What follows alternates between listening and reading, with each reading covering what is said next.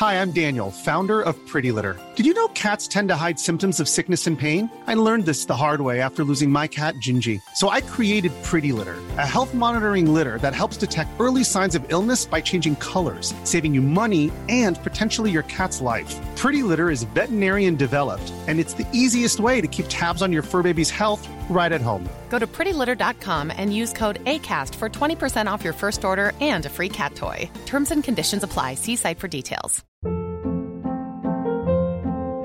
Hold up. What was that? Boring. No flavor. That was as bad as those leftovers you ate all week. Keke Palmer here, and it's time to say hello to something fresh and guilt-free. Hello Fresh. Jazz up dinner with pecan-crusted chicken or garlic butter shrimp scampi. Now that's music to my mouth. Hello Fresh. Let's get this dinner party started. Discover all the delicious possibilities at hellofresh.com. There's never been a faster or easier way to start your weight loss journey than with PlushCare. PlushCare accepts most insurance plans and gives you online access to board-certified physicians who can prescribe FDA-approved weight loss medications like Wegovy and Zepbound for those who qualify.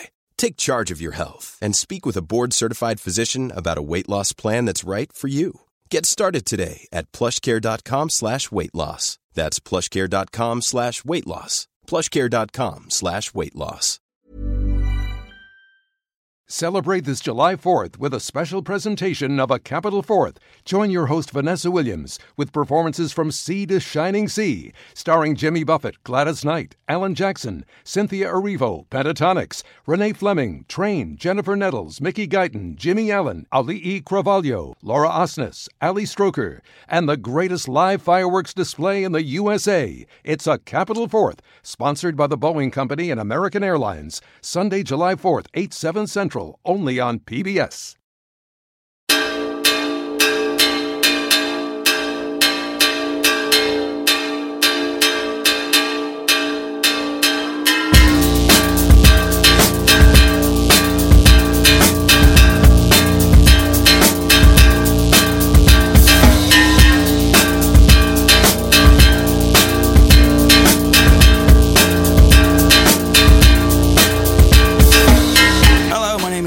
And there will be no encore. Welcome to the latest in our track by track album breakdown series, where we sit down with an artist who happens to have a new album out and go through every single song on that record, seeing what kind of conversational points arise along the way. Before we get into our latest guest, um, I just want to note that in the last month or so, we've released episodes of this style with Pillow Queens, Alva Reddy, Denise Chaila and Merly, and Paddy Hanna, all of which are in the No Encore podcast feed right now for you to check out if you've yet to, or if you're coming to the show for the first time. And if you are checking us out for the first time, do stay tuned. We have a new episode every single Friday covering music news, album reviews, interviews, and our signature top five topical countdowns. Our latest episode, for example, finds myself and my co host Craig Fitzpatrick battling it out with our dueling top five scary songs. Why? Because it was just Halloween the other day, you know? That's what we do. Now, regular listeners will know that Craig and I haven't seen one another in person since the first week of March, at the Choice Prize, of course, and have been doing the show remotely since then, week on week. And it hasn't been without its challenges this year, um, in a year in which we've all been challenged, but this was also a year in which we were determined to recapture our love for what we do, and I hope that we've risen to the circumstances. No Encore is very much a labour of love. We are an independent outfit made up of two music journalists and one sonic architect. Uh, myself and Craig have been putting forward our opinions, our insights, and our humour for the past 10 years or so since we met in Hot Press magazine back in those days. Seems like a lifetime ago. Um, it is a privilege, all these years on, to have you listen to what we have to say. Um, if you'd like to help us support what we do, you can do that at patreon.com slash no encore. Every week on there, we post episode previews and bespoke playlists, and your support helps us greatly with keeping the show going, especially in this current remote era. As I'm recording this um, on a dreary bank holiday Monday, I'm currently looking at the window every other hour as I wait a brand new microphone to arrive. Although I've just realised that there probably is no post today. Anyway, the point is, the microphone, I'm looking forward to it. It's going to be great, and it's made possible by our patrons, to whom I'm extremely grateful. Your support goes a long way. So once again, it's patreon.com slash no encore if you feel like throwing us the price of a pint. I desperately miss a fresh pint, and no, we all do. I haven't done the takeaway thing because it just doesn't feel right. I mean, maybe it's incredible, but I don't know. Uh, fresh pints, please. That'd be good, wouldn't it? But listen, I'm digressing like crazy, and this is a track by track episode. And as for that series, I did have another couple lined up, but unfortunately, the fresh level five lockdown put an end to those just for the time being. Hopefully, I'm of the mind that this specific album focus series that we have been doing should play out in person, and so we'll see what the future brings. But for now, Nealo is likely our last entry for the time being, and it's a damn good one to get. I intend to keep this specific series going when and where possible, so we'll see how it progresses over time. It has been a pleasure to do so far. Every interview has been great, and I know that sounds like something a politician would say, but I do stand by it. Everybody I've had the chance to talk to for this has been really, really interesting. They've had incredible insights and stories to tell, and I think it's a cool way to highlight the work in question. So, with that in mind, let's talk about Nealo and his debut album, All the Leaves Are Falling, which landed last Friday. I first met Nealo at a party in 2016. I'd grown accustomed to his voice before this, taking in a podcast that he did with a friend for a while. It was nice to put a face to the voice, and he proved just as warm and welcoming in person. I knew that he was once a fixture of the Irish hardcore scene with his band Frustration, and that we had some mutual friends in common. From our brief interactions, he seemed like a stand up guy.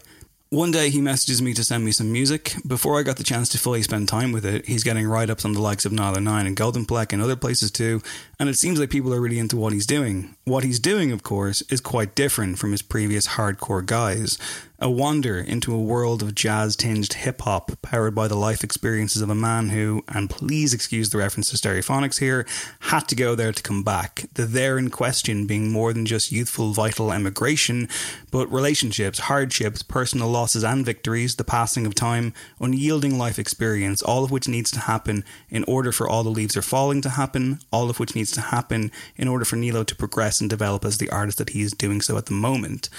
This episode was recorded in Blackgate Studios alongside our own sonic architect Adam Shanahan, who produced this album at that very studio. This is about a month ago now. Uh, Ireland and everyone in it firmly in the grip of an uncertain future at the time, and indeed now for sure too. I think Nilo, at least creatively, has some idea of where he's going. This album has been in the bank for a long time, and in many ways, he's actually already moved on. But it's good to have some distance and some perspective. And listen, we're never fully through with the past, are we? The album is All the Leaves Are Falling. The artist is Nealo. The microphone he uses on this episode is the very one that he recorded the album with, and you can thank Adam for that beautiful little detail right there. Now, without any further introduction, let's go through this thing track by track.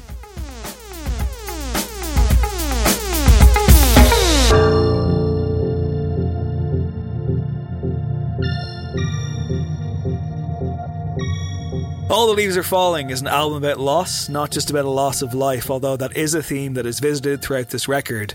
Nealo's words here. I wanted to write about leaving, about leaving Ireland, about leaving a relationship, and ultimately about leaving this earth. These are themes which are often looked at in a negative light, but these are things that every single one of us has gone through. Emigration, breakups, and the death of loved ones have all been an integral part of Ireland and of the wider world for generations. All the Leaves Are Falling does not tell a distinct narrative story from one point to another but rather dips in and out of points in my life where I've dealt with the idea of leaving or with a particular loss. When I was 21, I dropped everything and moved to Canada on my own. I formed relationships and friendships there that I still carry back in Ireland over a decade later. I was just a kid. I also experienced the death of close friends on a few occasions. When we experience loss, a part of us leaves with it. We shed an old part of ourselves, and from that old shell, a newer and stronger person emerges. This is the cyclical nature of life. At the end of the summer, when the barbecues and the festivals are over, the leaves are painted with an orange brown and they fall off the tree and die. This leads us into winter, the coldest and hardest month of the year. But at the end of every single winter, the bulbs begin to emerge, the birds begin to sing their song, and the buds return to the trees, loss, death, and rebirth.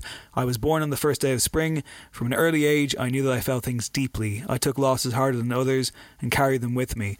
I thought about losing people from very young. I didn't have a morbid fascination or anything, but more so a hyper emotional reaction to everything around me. The music I listened to was always a little sadder or a little angrier. I always carried a little too much emotion into every relationship for better and for worse. All the Leaves Are Falling is my way of channeling as much of my emotions as I can into a piece of music.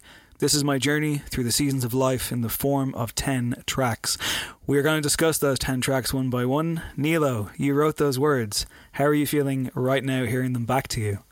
Uh, a little bit emotional, actually. um, yeah, I don't know. The way you delivered that was really nice. If you if you put it like a little bit of post rock behind that, you might have brought out some tears there for me. We can do that. Can't we? Sonic architect Adam Shanahan, who produced this album. Hi, Dave. Yeah, that can be arranged. That can always be arranged. Definitely. Bit of explosions in the sky in the background. listen, you're speaking my language. man. but yeah, listen, we're here to talk about this album. It's a very interesting time, of course. I'm talking to you now, roughly about a month before it's going to come out. And like I say, we're going to dive into, we're, we're going to go track by track on this one. So, but I guess before we do that, though, a month removed, you know, I know you've been waiting a while. Like you sent this album to me fucking months ago. So, uh, has it been a weird like patience, or are you just like it needed to be this time of year? Because I think this is really the right time to release it. Yeah, me too. And that was like, and that that was why there was no impatience really on my behalf. It was like, yeah, it's coming out in October, and that's just what it is. And um, we could have this was finished like me and Adam finished it. I'd say around Christmas time of yeah. 2019. So almost coming up on ten months ago now. Um, so yeah, we've just been sitting on it since then, but we knew that it was coming out on the on in October, so there was no like impatience or anything. It was just like, let's go. You know, it's a good time of year to release as well. Smooth professional men. That, that's what I've got in front of me right here. All right, uh, let's dive into the album. uh, anyway, this one night we were walking past the Chinese, talking absolute trash, like literally talking a waste of speech is what we were talking. And uh, I think we were passing by the Chinese, and I was making conversation. I was like, look at those uh, tubs of grease back there. They must be using grease for something there in the Chinese or something. And me and Mark just looked at each other and we are like, tubs of grease? What are we talking about, man? When the fuck are we going to get out of here? when are we going to get out of this place and fucking see the world? That's track one. It's called the Scylla Interlude. Not every album begins in this fashion. It begins with an interlude, begins with what I'm guessing is a WhatsApp voice note. Mm, to him. Yeah, it yeah. is. Yeah. yeah. Real deal. We um, we wanted to we wanted some stuff to tie the album together in terms of a narrative, like, and uh, I just sent him a bunch of WhatsApp voice notes. I think I sent him four maybe, and he just picked the ones that he liked the best, and that was one of them. So we just had two then to tie the album together. Yeah, yeah, it was nice because um, I got a bit of background on what was essentially a subconscious projection of both those interludes are subconscious things. Like they were just like neither of those two were in my head when I wrote any of the songs, but obviously they're in my fucking subconscious anyway. You know what I mean? Just floating around. They're experiences that you have in your life, you know. Yeah. And like I didn't want them to be this big thing. You know, this is the story of a time that I got heartbroken, or this is a story of a time that you know this crazy thing happened where someone died. I wanted it to be anecdotal, abstract, small stuff from your childhood or from your life that you know didn't ha- didn't have this big weight attached to it, but it's just a small thing that indicates, you know, onto a bigger thing. If you get me, like the tubs of grease. like it's just like that, that. My friend Mark, that actually that's about, uh, just got married last week, so that's another like milestone in in the further away we get from those tubs of grease. You know, like it's yeah. also. I think those stories are cool as well. Like particularly when you listen to the whole interlude. It's a, it's a couple of minutes long, but like I find anytime I go back and listen to it again, I'm still really enjoying listening to the story. And those okay. are like the, those stories are the stories that people like to hear, you know. Yeah, well, I mean, like my take on it, what I've written down here is a story about nothing, but also about everything. Mm, which see, there I you go. Yeah, does kind of sum it up because yeah, it's your classic. You know, like I could, I could see the fucking color of the sky above you when I heard that. I was like, I've been there in Drogheda. I've had those conversations about going away, and I never actually did it. I never actually went and lived abroad for a long time. I mean, like, was that in and of itself a really formative element of even where you're at now? Just getting out of here for yeah. a year or a year or more. Yeah, because like the old cliche that traveling broadens the mind, but also when you rely on yourself um, and not have the safety net. I know we all live outside of home, so we don't have that safety net of going home, like like of living at home. But like when you really can't, and you're forced to just work a shit job or work, you know, really uncomfortable jobs like like the ones I was doing in Canada because I was starting at the lowest level it, it really made me a better person, you know. And then it made me it made me chill out a bit because I was like I consider myself I was a bit uptight before I left, and uh, yeah, just I was just a nicer person when I come back. Came back anyway, yeah, for sure. The waste of speech line I love, uh, like yeah, uh, catching yourself on it being like waste of speech. Like it's I don't know, it's it's, it's kind of like Uh, maybe it's the voice note thing. Like you, you can't stop and edit it. Yeah. It- it's a real time flow. Yeah, so you can feel that in it that it's real. Yeah. Whereas other albums you hear that have interludes that are just they're acted out basically, you know, and that sometimes it doesn't work that well. So this was a case of like warts and all. I guess it was just like yeah, just fuck throw it. it in. Yeah, if it works, it works. You know. Did you get any voice notes in particular album that like raised any concern with you? And you're like, not that one. No, not a chance. No, no concern. I think it, it, it was an easy, it was an easy in with this one. I think mm. because it just made like over the course of the year that we spent making the album, it made so much sense to me as to you know why you went away. It like it, mm. it really kind of sums it all up in three minutes. Right. You know, which is like information that I would have got over the course of however long we spent in here. You know, Yeah. So it was nice to have You mightn't even got that information. at all. Exactly, exactly. Yeah. But it And was that's only like one of the reasons why I would have left. Like that was just it. It was always in me to try get away anyway, and now I like to go back because like I'm drawn back there. Yeah. But like it's just, it's that youthful thing where you're just like I can't get away from here fucking quick enough. You know what I mean? yeah. What uh, what year was it? Do you, do you remember? The tubs of grease. Yeah, the infamous Tubs of Grease with- with the Wow. suits. Um, we were probably like 18 maybe.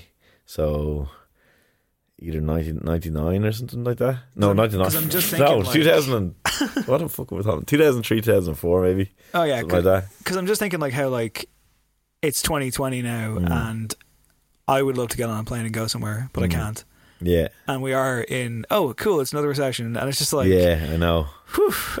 Coming back around like But yeah. you've changed. Like you've gotten older, you've got a family, you've got all these things. But Yeah. there's still this sense of like that beautiful promise that you might want to come back to. It may have happened in some ways, but also I don't know. I mean, like maybe it's a sense of stasis or something. What do you mean? Just like the idea of like Traveling? of just, uh, but even like time and like the the passing thereof and the elapsing of like, oh well, look, you know, it'll all make sense in the future. But like, there's these weird trappings I find that are like. I'm simultaneously the guy who worked in Xtra-vision in 2003 and thought this was the greatest thing ever, even though I still wanted to go. And now I'm at an age where I'm supposed to have these things and supposed to have like you know a family and whatever. Yeah. But I think I want to fuck off now. Yeah. And like listening none- to listening to that voice note, I'm like, oh man, I can't. Yeah, yeah, I get you, yeah. I feel stuck now. Yeah, and and you feel more stuck because you can't. That helps. Like that. That adds. uh, Like because I'm the same. I'm. I have that mindset where I'm like, if I feel caged, I just want to go. You know what I mean? And it's just something about me that I've had to work on over the years. But I I understand that. Yeah. But you also have to understand that you can always go. There's always going to be time to go. You know what I mean? Like life is very very long, even though it's short. But it's long in the way that like there's a lot of your life that you still have yet let to li- yet to live. You know. sound like a wise old sage here. Like- But like, you know, there's a lot of people you still have yet to meet, and like, you just have to find comfort in that sometimes. I think.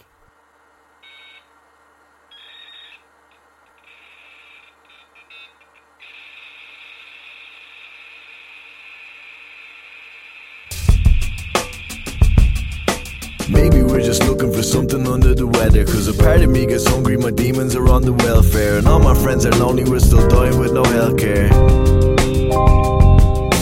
I was in the kitchen when you told me. I was in Vancouver when you phoned me. I write songs like old obituaries, but that might be the old me. I think that's the old me. And maybe this is a symbol of the way things are. I'm scraping pennies just to pay the road tax on my car. And the housing markets have gone through the roof. that is track two. It's under the weather. Open brackets. Old obituaries. Close brackets. Uh, can we please have a moment for that fucking gorgeous snare drum sound? That's all I want to talk about, guys. That's a uh, fee. That's Fia Fee. Kinder, yeah. Ugh. Yeah. Magic. Some man for the drum sounds, yeah. I would say the best snare sound I've heard since uh, Lars Ulrich on Don't. Saint Anger. also back in 2003, I believe. The was a really fu- bin sound. it was a formative year for us all. Yeah. But no, it's such a beautiful transition from like you got the ghostly WhatsApp voice note into okay, right, it's on, and the the the drums are so nice, so gorgeous. Yeah. And then here he is. Here, here he is with his things to say. I'm just curious as to like the the structuring, I guess, of like that choice to to not have you kind of front and center, to hold back a little bit, and then come in. Like in terms of when I come in in the song. or even just like the fact that this is like track two and you've had the voice note as your beginner. Yeah, and, I now haven't even just started rapping yet. Precisely, yeah. Yeah, I so get like, I, like when was that decision made? That wasn't even a conscious thing. I don't think we were just like. I think we just felt that that interlude sounded right first. You know, um, I don't know. I think it was me that picked the the, the listing. Was it the track yeah, listing? yeah, it was. I think I just made it out. Or, like I just knew it was like one of those things where you just your unconscious knows what way it's going to go. Mm-hmm. Like the first order I put them in, I never changed it. You know, and that only took me ten minutes or something like that. And I and then I listened to it a couple of times, and I knew straight away. I was like, "That's perfect." You know, everything just seemed to flow nicely, and like Yeah. it, it suited the narrative. And and I, I was lucky because the narrative is not this timeline thing where everything has to go one after another. Like I could have done it another way, and it probably would have been okay. But that just seemed to work really well. Um, yeah, and you know me, I don't really care about being front and center. I- I mean, in a lot of ways, and other ways probably do. well, that kind of extends towards like the idea of, particularly when you play live, it is very much a band experience. Yeah, And I think that comes across in the record as well. I mean, like obviously, like it, it's it's right here. The second you hear the drums, like it does feel more of a structured kind of unit thing. I mean, how important is it to you to collaborate with other musicians? Yeah, I mean, like you can see from what I've done so far, like everything is pretty much collaboration, and people get weird about it sometimes because, like, you know, like you can collaborate too much, but unless you're writing and producing and mixing and mastering all your stuff, it's, it, everything is a collaboration anyway. So the the one thing that I do differently is I I, I name everybody in this. Like a lot of rappers get beats and it's just them on it, but like three or four people probably made the beat. You know, like if like if Adam Garrett writes a song for me, he's going to be a collaborative artist on Spotify or on whatever. You know, like I, I don't want anybody to be left out um, in that regard. One thing I will say about that is that you're extremely generous to the crediting of other artists, and like because you see, you know, you could look at say a Kendrick Lamar album, right? You look at a Kendrick Lamar album, uh, one of the like To Pimp a Butterfly, be a prime example. There's so many collaborators on that record, from Robert Glasper to you know um, any of the countless amount of producers who are on there. They don't sit in, they don't sit on the artist credits but to for you they do, and I think that's a, an incredibly generous thing to do. Thanks, man. But the fact that Appreciate it's, it. but the fact that it's a debut album as well. I mean, like you know, it's like because it isn't Nealo and the like it, it's a Nealo Yeah. album. Like it, it- people are coming to it for you. Yeah, because it's not all it's personality. not all with Inner Space either. Like they're not on every song. You know, Adam Garrett wrote eight of the songs. Well, he wrote all the songs, like in terms of the music for them. Um, I suppose we all did together, kind of, but he wrote the bones for a lot of them. you know, came with the ideas. Yeah. um, and yeah, we ju- like. I just wanted him to have like his dues for that. You know what I mean? Because also, you know, I want to work with him in the future. You know, like, and I want him to be a bigger artist and like to just you know get a bit of, of a shine off it if the album does well. You know. Yeah, it's Like, like, it's just the right way to do it for me because it's a smart way for me to do it as well. Because if I want to keep making music with him, he's happy. That's great. It's a Let's make business, more uh, music. it's business of relationships, you know. Yeah, exactly, It's like your yeah. barber, you know. You Yeah. gotta be like, you gotta like, you, you, you gotta make sure it's all, you know. It's like if I was just in milking him and like not giving him any shine whatsoever, you're just gonna fuck off someone else anyway. But how much And that comes from uh, being in a band, like like your in your uh, your hardcore rocker days. of Ah, yeah, like yeah, ba- bands are like yeah, fucking hardcore rock, Hardcore rocker, worldwide certified. so called, you Um, know, like paper record, man. That, Yeah. Like that's what they said. the headline. There. Um, yeah, like obviously, yeah, you learn a lot about dealing with people in a musical sense because you've go you go through all the fights and all the the ego stuff, and you, you go through that while you're young. And we and we were fairly successful in terms of like not not financially, but like we were a hyped band in a small genre. Um, This is, of course, frustration for anyone who has yet to learn that you were, you know, Yeah. prominent hardcore scene. So we did a lot. We did a lot of touring, and that teaches you a lot of lessons about how to treat other musicians around you, and like how to be treated as well. And I made a lot of mistakes during that time in my life as well. So I had that to learn from too. You know, so I never wanted to be go back and be, you know, like an egotistical person. Like not that I feel like I was back then, but I would have been at times, and, and other people would have been at times in that band too. And it, and you get to a stage on tour where you're fighting and stuff all the time, and it's just like it makes situations that should be really fun not fun. Like say you're in Germany playing in Berlin, and like the gig's packed, the gig's great, but like you're fighting with your best mate, or you know your bass player or your guitarist, like.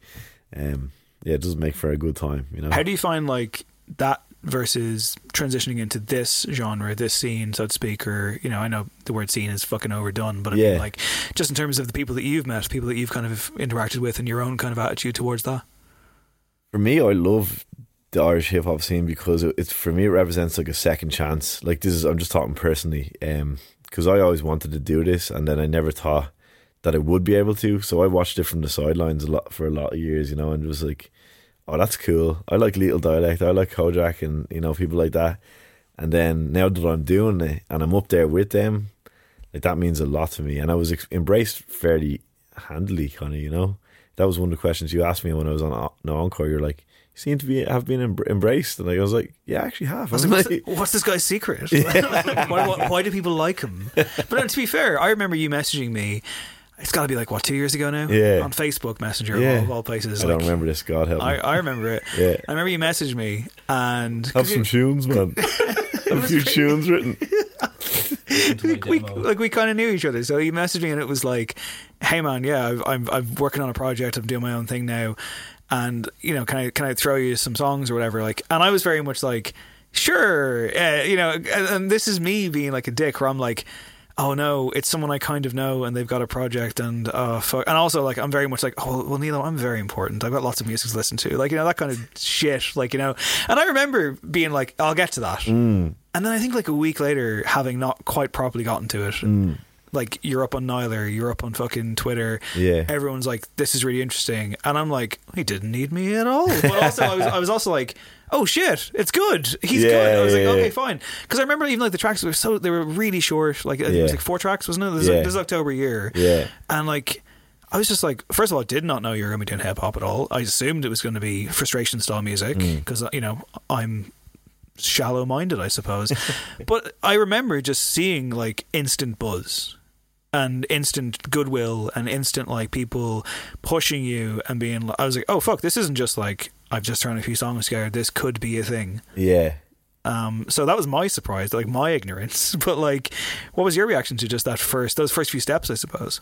I suppose it was really nice, you know. It was like, I don't know, like I, it was really encouraging, I suppose, like at the time, because obviously you're dropping a demo, and like I look back that, at that now, not to not to like take anything away from people who actually like it, but I don't like it, you know, and not not that it's shit or anything. I just I just see flaws. Like as you're gonna be like I've, as an artist, I've come along like technically and in terms of writing so much since then, but like yeah, the fact that it was embraced by people was lovely, you know, and it was I wouldn't have made this if it wasn't for that. Like if that had got slated, it would been it would be hard to make like whatever moves I needed to to make this album, you know. Mm.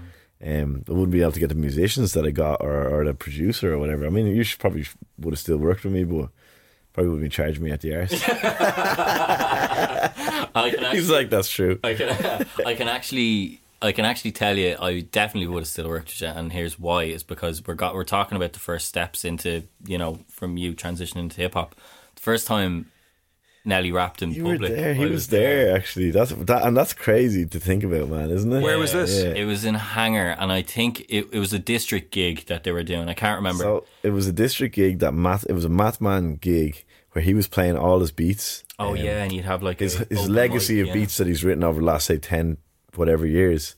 Um, and then at the end of it, he was getting guests, rap, not guests, but like whoever wanted to spit a few bars. He'd drop a beat that you didn't even know what was coming, and you'd have to go over it, you know. And uh, so I, this I've never rapped on stage before. I think I did something with Lil Little like years ago, just messing around, you know. But this was the first time I've ever actually do anything I had written. So it was like this. Is, it was so rough, man. It was like I think I drank like eight points because I was so nervous. I had all these verses in my head and all, and then I got up on the mic, gone straight away. Like literally got two words out, and I was like, okay, let me, let me go again, let me go again. And eventually, I got out a couple of good verses. I think. The se- I tell you what it was. The- Like you said, the first one it was like two words, and you were like, "No, I, you, you didn't quite catch it right." Yeah, and you caught it. it on the second go. Yeah. and I remember, like, there there wasn't a whole lot of people in the venue at the time, Yeah. but everyone who was there congregated. Right, I I vividly remember because I was standing back just a little bit, right. and everyone just like went in. There was n- it hadn't happened all night, and it happened then, and that's when I knew I was like, "There's something Right. special here." This chap's got something nice. Oh, that's cool, man. Lastly, on this track, by the way, Mm. and on the first track, like big fucking dial-up internet fetish going on here. You're, uh, you're showing your age, man. Like. It's the, Yeah. it's the sweetest sound and yet the worst one. Yeah, too. exactly. Like- Yeah, yeah. It's both. Like, and, and it reminds you of so many different things. Like, it, it's everything really. Oh, it you know, you back in, MSN, Yeah. Porn, like downloading songs on LimeWire. You know, all sorts of stuff. Four like that. days, yeah, to get Yeah, one song. Exactly. Yeah. glory days, man. Yeah, exactly. People don't know how fucking good they got it now. Yeah, I'm surprised more people don't use that sound on on records. You know. Well, look, it's Yeah, yours. It works Maybe now. I'm running from the truth. Maybe I'm still running from the truth. Lighting candles in my room, and I was awkward in my youth, and all my fantasies are burning. I was young, and here's the proof. And all the drowning adolescence, all my dreams are dipped in truth. Dreams are dipped in gasoline. I'm falling from the roof, oh man, I got my reasons. My mind is set on leaving. Can't bear the sinking feeling. It's just won't fall to freedom.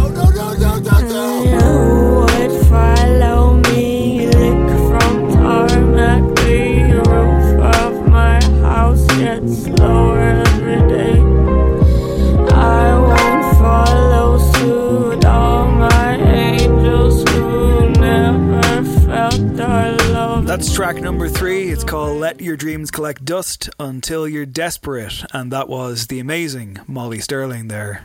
Mm-hmm. God, she's good. I'm worried that this podcast is going to sound like just a fucking loving. I saw Molly, um, I think it was Hard Working Class Heroes a few years ago, um, Grand Social upstairs around midnight or so. I remember going into the venue.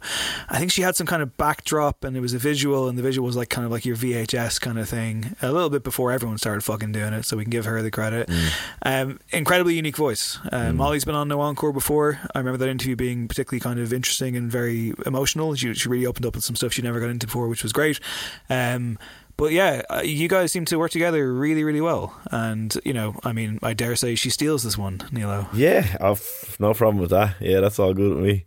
Um, she's amazing, man. Yeah, I love Molly so much, and yeah, we just hit it off. You know, like she was going out with a friend of mine for for years. That's how we met, and uh, yeah, we've just been friends for like a couple of years now, and we work well musically together. And she's just a kind of like if she wasn't as talented as she is, I'd still want to work with her because of how sound she is. You know, like it's like I love working working with people where the vibe is good in, in the room. Like I don't really like he'll tell you like we're doing a new project at the moment and it's all about personalities and that's making better music. Do you know what I mean? Like as opposed to getting the best musicians in. But Molly just happens to be both, which is, is and she's unique as well. So we just work well together, you know. The tone, though, I mean, like, I guess the vocals really emphasize it, but like this song and the last one are drenched in like arch capitalism, sobering suicide rates, financial despair, broken people. Mm. But musically, uh, they feel quite determined and almost warm. I think. Um, How deliberate or important is like that juxtaposition? I don't think it's it's per, uh, on purpose. Um, I just think that's probably it's just the music that happened, man. Like it's really hard to, to say it was on purpose or anything, but it's just what comes out, you know. Like like that's what I was feeling when I heard that beat, and that's what came out of me. Like was that it, it- that song's about desperation. Really, it's about it's about feeling like you've you've just had enough of of both a country and the world in general, and you know like those rainy days where the the, the rain just won't fuck off, you know, and it and it just matches your kind of mood in in a lot of ways. Um, that's what that song's about. Yeah, it's it's it's hard for some people to listen to that, but like I think it's it's actually a warm enough song. You know, it's not that depressing. I didn't find it depressing. No. Okay, I guess good. It's reflective of, of the overall because I mean, like, and having seen you live a few times as well. I mean, like we were talking about in the last one, but like there is, I think people do gravitate towards you. And Yeah. your shows, I think people go to your show to have a good time. Yeah. But again, the lyric content can be really fucking heavy. Yeah. But there is that balance. But I do like to, yeah. If you get like you're saying at a gig, it won't it won't be like it's this big thing, and that's what I want to do with this music. It's like I want to do it in a way that it's not this melancholy thing to talk about it. All these things, we these should be out, in the open. That's why they become problems. Like suicide becomes this huge problem because we don't talk about it. Even though that's fucking the one thing they always say, just talk to someone. Like that's bullshit. That's just that's just lip service to to make everybody feel better. You know what I mean? Like we need to fix what's causing the, them in the first place. You know? I find as well that like, and I'm always very careful to be. Not everyone is me. like, Yeah. everyone is different. um, people's you know empathy levels or whatever. Like you can't. I, I think it would be unfair to like judge someone or, or be upset too much with someone if they don't have the same elastic band reaction that you might have to a thing. But I think there is something in the lip service thing as well where I do wonder sometimes. I think some people can talk a lot about empathy and talk a lot Mm. about you know listening and talk a lot about helping, and then when it comes to the crunch, I don't know how often people are actually capable of it. That's so true. And that's also not necessarily like a. I don't mean that as a dig per se. Yeah. I think it is how how you're raised or Yeah. how you are. Maybe it's how you're born. And also, like they have their own problems going Precisely, on yeah. too, And that's, of course, incredibly you valid, Don't, yeah. nobody knows what's going on in someone else's life at that time. Like someone could be suicidal, and the other person could be suicidal, and they one person could be gone to the other for help. You know, like Yeah, that happens a lot, and it's something that people don't like. You could be standing in someone with a fucking flashing neon sign and they could miss it, and that's Yeah. not like that. Isn't them being a prick. No, It's them being them. it's nobody's fault. Like when Yeah. the, when the shit happens, it's just like you know we just need to fix out fix why it's happening so much here, and that's what a lot of the album was about. Like because in Blanche and Consider it was like happening a lot. So I just and that's why it's just in. It's not in the album because I want to fix it or I want to. It's in me, you know, like it's a part of me. So that's why it comes out on the songs. Yeah, and I don't want to be reductive and suggest that like, oh, music equals therapy, music Yeah. equals escape. But it helps me though. Like this is the writing thing. that helped me. Yeah. you know. I mean, like, I find that, like, in therapy sessions, oftentimes I can be asked about a very specific thing, and I find myself saying, well, look, it's it's in me, it's in my core, like, it's part of me. I, I don't see me being able to extract this part of me. It is there, it will always be there. And dealing with it, you know, there's different ways of dealing with it, but I mean, like, so is it a case of, like, this song, like this type of song, a Nealo song, can never fully be written? No, none of it is ever going to be fully written at all. Yeah, it never uh, like, and I'm not even happy with those songs. like a lot of the time, like I'm happy enough with the album. You know, I think it's, I think I like it a lot, and and I and I am proud when I listen to it. But it's incom- the work is incomplete. Like there's there's a lot more of me that is maybe it'll never be you know uh, quenched. Was that word? Yeah. The thirst, the thirst, the thirst for knowledge will never be quenched. Uh, no, you know what I mean. Like maybe the the thirst to write that perfect song is never going to be. No artist is ever going to reach that. Um, even if you're fucking Frank Ocean or something. But like, Well, Yeah. now, let's not say something we can't take back. well, here. for in, from his perspective, Of you know what I course, mean? yeah, yeah. You're always He's- chasing the thing, right? Yeah, It's exactly. like- yeah, yeah. And that, for me, this is a baby step only. Sure. Because like as an artist, I'm going to get a lot better over the next few years, and it might not even be in hip hop. It might be in something else. Who knows? The transition from the last track to this one is so blink and you'll miss it that it's taken me a few times to realize they're two different songs. Right. Like there's just a like a breakneck pace, I think, from two into three. Yeah. And there have been times when I'm like, God, Neil is really like going off on. Oh, hang on, it's a different song. Yeah, yeah, yeah, Like, yeah, yeah, yeah. Uh, so I'm putting that blame on you, Adam, for for for discombobulating me as the listener. Do you have anything you want to say? Uh, I apologize. No, I, I, I think I, also think it's a good thing. I also don't. no, I um, I, I think, like you've said, it was kind of an like almost like an autonomous process when the album built itself, almost in terms of track order. I, I don't think I change a thing about it. You know, from my perspective, uh, you know, it all sits so well together. It like it just it, to me listening back as just a listener because we've said how you know it's been done since we finished at Christmas last year, and um, being able now to take that step back and sit and listen to it, I'm I, I quite enjoy the fact that it's like immediately into the next song, partially because I love the song, but also I think it keeps your interest. You know, it it doesn't give you time to even think about anything else. It's like, oh, we're on to the next one. How many times have you listened to that album? Me, Yeah, I can't, I couldn't tell you. around It's, like it's a lot. Like, yeah, yeah. like fifty. Uh, I'd say between between thirty and fifty. I'd say yeah. Yes. I went and picked up a J1. I headed straight for San Francisco with a couple of day ones. It's not that we were on a mission. Hard to find a day job. We're getting drunk, your intuition. Mission District Strip Club. We didn't have a pot to piss in. Haven't popped a Xanax since my son was born. I think I was only taking him cause my heart was sore. I used to fall apart on my apartment floor. You watch me fall apart, watch me fall apart. Well, are we ex best friends or are we meant to be beefing? Cause I pass you in the street and you look mentally beaten. I got a pile of your old books that are meant to be reading. Everybody's got some books that they're meant to be reading.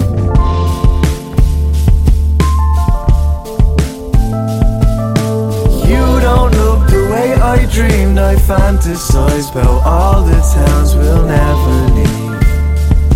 That's track four. It's Xanax. How's fatherhood treating you? Good. Yeah, I'm enjoying it, man. Yeah, I really am. I find this shit so scary when I see anyone who's vaguely my own age or now even younger Yeah. and they just have a kid. And I'm like, how, man? It's scary, but like it's one of those things you just get used to it. Like, yeah, like you've no choice. That's the thing, and it's man. I've learned so many lessons from it. It's so funny. It's the it's the it's the universal humbler. Like it literally, like you could be, you know, you could be some big artist, which I'm not, but like you can be anybody, and you still have to change a nappy on a Monday morning, or like not go out. You have you might have these big plans to go out, and then you just have to cancel them and just be like, no, this is what I'm doing, and I, I actually love it. You know. And are you, uh, you know, like this, this track is called Xanax. I guess, you know, it's it's interesting how like the word Xanax has even become like this kind of like strange musical thing. Yeah. Not just in hip hop, but like Yeah. fucking Billie Eilish, you know? And Yeah. like it's, so I think it's like, I think, you know, whatever about like starting this album with a three minute voice note, I think like naming a track Xanax and a debut in 2020 is like, you're going to get some people, man. You're to get some people who are like, really? Yeah. Really? And that's know? okay because it's not like glorifying it, you know. Not at all, no. But that's Yeah. the thing. I mean, like you know, like you mentioned, kind of, I guess, in passing here, a relationship with medication. Uh, I'm, like I, I talk about it all the time. Like I, again, it's everyone is different. Like I haven't been on meds in, in quite some time. I prefer not to be. Mm-hmm. Um, not that I'm asking you to give me your fucking hit here doctor's history here, but like, has has, has meds been like? Because for me, they've been like a very normal aspect of my life since I hit adulthood. Yeah, I get you. Like, have you kind of been in and out, or Yeah, and never prescribed like by doctors. It's always been uh, like uh, like self medicating um, for like you know SADs and shit like that. And uh, I'm not really one to that get. I don't get crazy anxiety, just more more so depression. And yeah, I I've always used different methods to to quell it, and I don't take Xanax anymore, um, because they're too easy. They're really easy to just like whenever you can go to work on on them, you can do anything on them. Really, you can drink on them. You know, you can do all sorts, and that's just too easy for me. You know, and not that it became this big problem or anything, but it was just like when I had a son, it w- it was like right, you're not only living for yourself anymore. You have someone else to, to look after as well. Um, not that I I quit a lot of stuff. Like I still do fun stuff. You know, um, like I'm huge into psychedelics, but like I just don't think that a regular Xanax habit is like a good thing for anybody. Um, it's it's probably good if you have an anxiety disorder to take one like once in a while, but like it's a slippery slope. You know, they're too easy. They're they're too nice.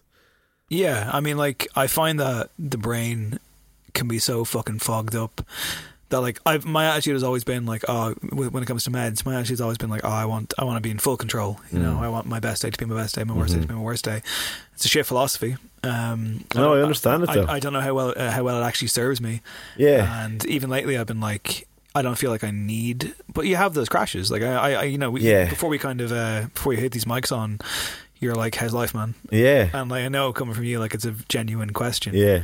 And I've had a few moments over the summer, even this year, where I was just like, "Do I need?" I'm in therapy, and, and I'm very much like, I was like, "Do I need bigger help here? Do I need more?" Mm. I've been there before, and I've and I, I was like, "No, I'm not." Like, I mean, but uh, again, same time, like I'm always like so careful to also say that like when it comes to meds. I've got friends who I probably couldn't function without them. Yeah. I've no problem, you know. yeah. We like- all we all no half the people I know no, are on. Yeah, no like, fucking straight up. stigma, no fucking judgment. Like Yeah. I mean, but it is amazing how normalized it is too. Like when I went, when I was like seventeen or eighteen, I went to the doctor and I was like, "Well, here's how I'm feeling." They were like, "You're depressed. You're Yeah. clinically depressed. Here's meds." And I was like, "Fuck, wow, that's that was easy." It seems to be more and more now these days. It's like that's the first thing people go to. Not people, but doctors go to first over anything else. And not that they're not necessary in a lot of cases, they are. But but I just think, for me personally, I think creatively, I don't know if they'd work with me. Like I need to feel the the the lows to get that something like this album out. I needed to feel how I did my whole life to get this out. Um, yeah, and I, and I've found other ways to manage them in my life, and maybe they might not be the healthiest ways, but like it works for me. You know, I I haven't got to a stage where I've been so desperate that I was like, all right, I need to go on them right now because it's just it's just personal. I I haven't got there yet. You know. Going to that place though, creatively, did you have to stop and bring yourself to a place of you know, kind of sadness or sorrow, or is it a natural? Right there. Or in general, yeah, like when it comes to your process, when it comes to music, or do you just lean into if you're having a bad day? Like, I mean, Yeah, I do. the- I do a lot of leaning into bad days, which is only something I've realized that I do recently. Like if I'm, I don't know if, if if something happens and I'm really feeling it, I will listen to sad music and just explore that. Um, whereas some people might block it out and run away. And I was chatting to one of my mates the other day, and he was like, "Man, for three or four years there, I didn't listen to anything sad because I was afraid of what would happen." I was like, "Geez, I wish I could say the same." like half my days listen to sad music, you know. What's your go-to? Um, Phoebe Bridgers, uh, Jason Isbell, like country kind of folky stuff. A lot of the time, that gets the emotions out for me. You see, uh, you see Kacey Musgraves getting divorced or got divorced, From Ruston Kelly, yeah. and I was like, oh man, that he he. And funny you say that. didn't you send me one of his tracks? I sent you his album, yeah. What was the one in particular? There's one song in. Mockingbird was the one you That's liked. the one. Yeah. Yeah. That's the worst song on the album, man. You No, have to is listen to it not. again. It's the best Bro, song you have to listen to, to the whole album again. That's one of the, like, funny you brought that up because that's the album for me that it's called Dying Star, and that's the one, like, I was having a hard year last year or earlier this year, and I just, like, every morning I just li- listen to that album while walking out in the park, and it, he- it helped, but I don't know, did I dive more into the bad mood by listening to that so much, you know? Do you think that um, you know, exploring the the lyricism on the album, do you feel like that helped? Do you feel like that was a kind of an alleviation? On this album? Yeah. Uh, yeah, for sure. Yeah, definitely. More so towards childhood stuff because I found that that seems to be what was coming out. Even though I was talking about the present a lot, like we hit a lot of subconscious stuff I was holding on to from my childhood, and I didn't really realize it. So that's definitely working out. Whatever kinks are in your, I don't know, in your soul. Yeah. Yeah. There's a lyric here: uh, "Are we ex best friends, or are we meant to be beefing? Because I passed you on the street and you look mentally beaten." Mm-hmm. Is that a direct story, or is that just kind of? Uh, cause I, like I, I think I've had a couple of those myself. Maybe I've been the guy, like who's being passed on the street. Yeah, it was about you, bro. At last, the truth comes out. Yeah. What street was it? Yeah. Where was it? Um, that's that's real. That's a real line. Yeah, that's that that actually happened. Yeah, it's just about a falling out I had with a friend. You know. How do you find like, uh, you know, like it's the classic thing of like you're like, oh well, you know, falling out with people that only happens when you're like, you know, a kid or a teenager. If like, But it does happen in adult life. It happens north of thirty. yeah, absolutely. And it becomes this fucking happens even more to people the later they get. and it's Yeah. fucking it's awful. Like you Yeah. like, like you, you you wonder if you're going to reach this place of harmony, No, but it doesn't happen. And then you're just like, writing that off immediately. human humans don't do that. they don't do harmony very well. but I feel like because I like I upset a friend, a couple of friends there recently, and like I spent like at least two therapy sessions being like, well, it's over. Yeah, I was like, I've fucked up, and you know, maybe this is who I really am. You know, like maybe like that moment was who I really am, and like perhaps I've just like everything else is a front, um, Mm. and I'm I'm putting up this front, and like I'm actually no, no I'm actually like really unstable or something. I'm just like, is that is that I that felt like that for sure. is that Yeah. me? But I, like you visit. I think you visit, you amplify it, and you visit back in yourself tenfold, and that's not like a get out of jail thing. No, But Jesus Christ, it's oh, you give yourself a hiding over it. Yeah, Fuck me, worse man. than you've ever said to anybody else. I know, yeah. Yeah, and like, yeah, I'm only learning to forgive myself. Like that's a huge part of.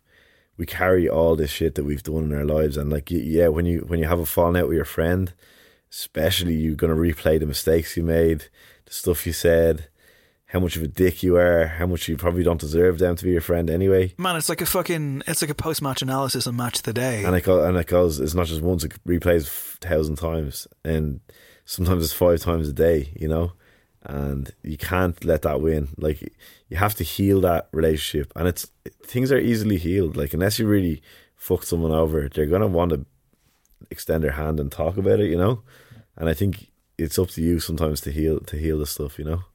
And that will and that will in turn heal you. I walk up through Kilmainham and my forefathers went to jail here. There was no such thing as bail here. They were thrown in concrete cells, but echo screaming a rebellion. How the Brits could go to hell. There were Fenians executed for standing up for themselves. And now we got Twitter. And now we got Facebook, and now we got an army of trolls leading an internet race war. I just can't stand the hatred. You lack the courage, show your face. You lack the basic common sense to know that ignorance is basic. But you might think I'm Medicaid.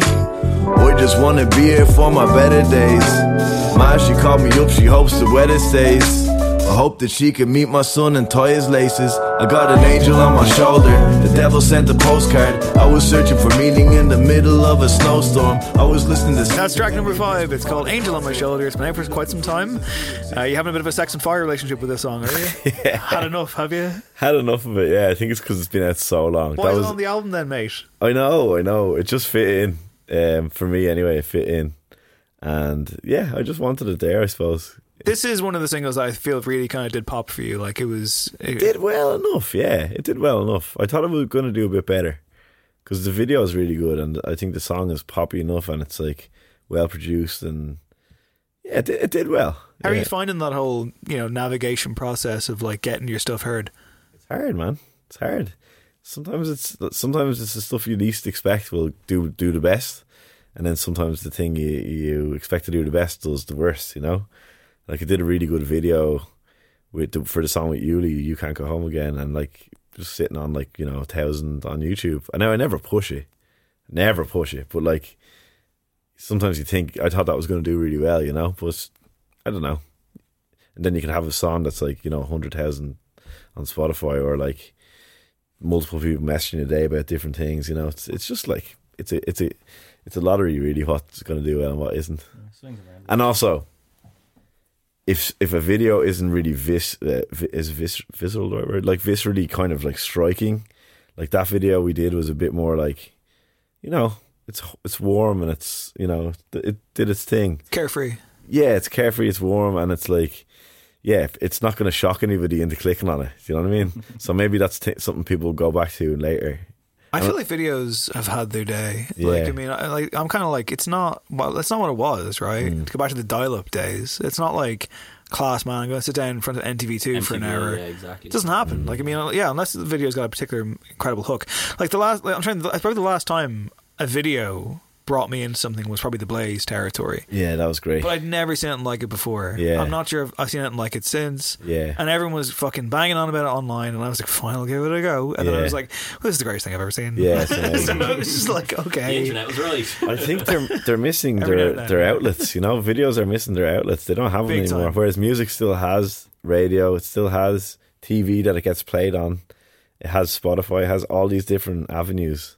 Um, and videos just have one, and that's YouTube. Really, Which I find, uh, like, I almost find YouTube, like, clanky or something. There's And just something also they're just unattractive. killing us with advertisement. Nightmare. Fucking nightmare. insane, like, Absolutely break my heart anytime you watch a video. Yeah. It's, if it's any longer than three minutes, you're getting six ads. Like, yeah, it's it's, just nuts, man.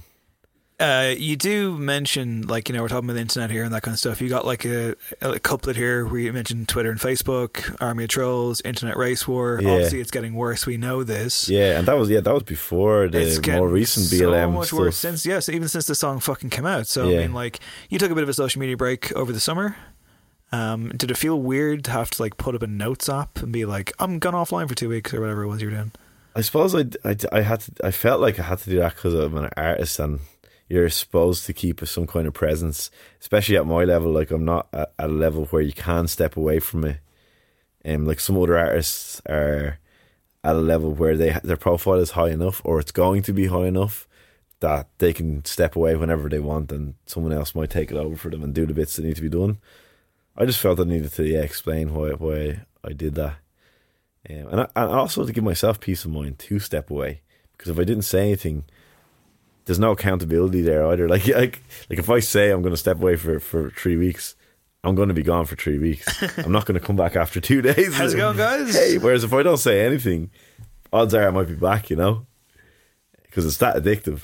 Yeah, we all know that. It's, it's the most reflexive shit ever, Yeah. and it is terrible. Um, but like you have been vocal, you know, like like whether you know eh, defending Eric Cody or whether Yeah. just like you know whatever. Like I mean, like you're not someone who like shrinks away. You do like talk about things if they need to be talked about, but Yeah. also it's it's exhausting, and I can only imagine. You know whether it's something like that of a very serious nature, or whether it's like that time I think you had an article in like Dublin Live or something, and like some bloke was like, "Who the fuck is he?" Oh yeah, that happens all the time. Yeah. But like, it's just so annoying. Like, it's just like, why are people coming at you like and being like? they do that to everybody, man. You know what I mean? Had an amazing one. I saw it. Did you see the picture of the guy? listen, Bro, I, I went in that guy's profile and looked at a picture of him. I'm fairly. His tash looked like it was fucking connected to the bottom of his like. It's just general trolls though. Like, is that even him? like, but like, I showed. But but she put up uh, she put up one like an, an interview she did with the Irish Independent, and like the comment was like, "Bit old to want to be a pop star." Like, and it's like, what, what the fuck does that even mean? Like, I mean, Like she's not even trying to be a pop star anyway. no. I love that. Where do people get these bitterness, ideas? man. It's bitterness. It's just pure bitterness, and it's like it's the anonymity and the moment, the fact that there's, there's not not going to be any consequences, and they can surrender to that little gremlin for a fucking two seconds and just go, you know what I mean? and then all of a sudden it's out in the world, and like someone else has to fucking soak in their bullshit. Then, um, it's it, it annoys me, but like it's also funny. Like that that that's funny, and and whenever I get something said about me, like it does like tickle the ego a bit at the start, but you get better at laughing at it. You know what I mean? Like finding the funny side of it. Like there was a chap when we, we released the God Knows um, uh, remix with you know Mango and Rebel P and shit. It was like there were so many comments on that video. Like one of them was just like. He's all in your thirties. Take a day off. it's like that's so good. Like, That is good. Yeah, and like some of them are really funny, you know, and you have to see the funny side of it. Like, How often have you like typed out a tweet and been like, no, no, no, no, no, no, no, or even like deleted like two minutes later? oh, Just, f- like not responding to people really, but like yeah, a lot of tweets of shite that I'm going to say that just get deleted. And I'm like, why? What? Like, is this going to bring anything good to my life? No. Okay, fuck it. Yeah, You know it's gonna bring a barrage. exactly. But you also get people DMing you and stuff and like saying that music helps them and that kind of shit. Yeah, that happens also, which is nice. How do you yeah. react to that? Because I find that, like, you know, on the rare occasions that people slide into my DMs to tell me how handsome they think Adam sounds, I'm I'm usually like, oh, what do you say? Like, he's actually not that handsome. I mean, like, like it's you are, but it's just very much like I I, I can't deal with praise. Yeah, me neither. can't yeah. fucking handle it, man. Your initial reaction is to reflect it. Yeah, and yeah. I found out that that, off, yeah. that that is uh, that's not the right thing to do because it, it discredits the person that's saying it. You know, because you're saying no, you're wrong. I'm not good. you know, uh, but like I think just to say thank you, I really appreciate that. And if they went into detail, which is what I like, that's better because then I can be like, ah, you know. It made me feel like that also.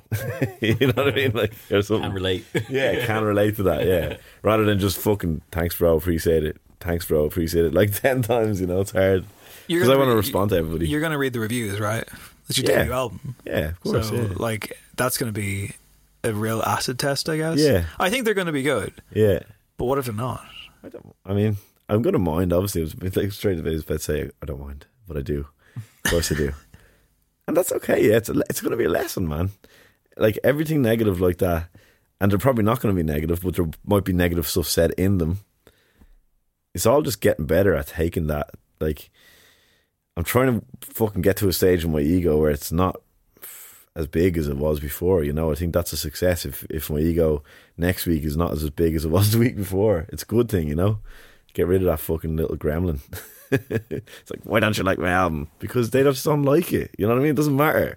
It's okay. They're they're not an aficionado on like the the hip hop that I like, so it's all good.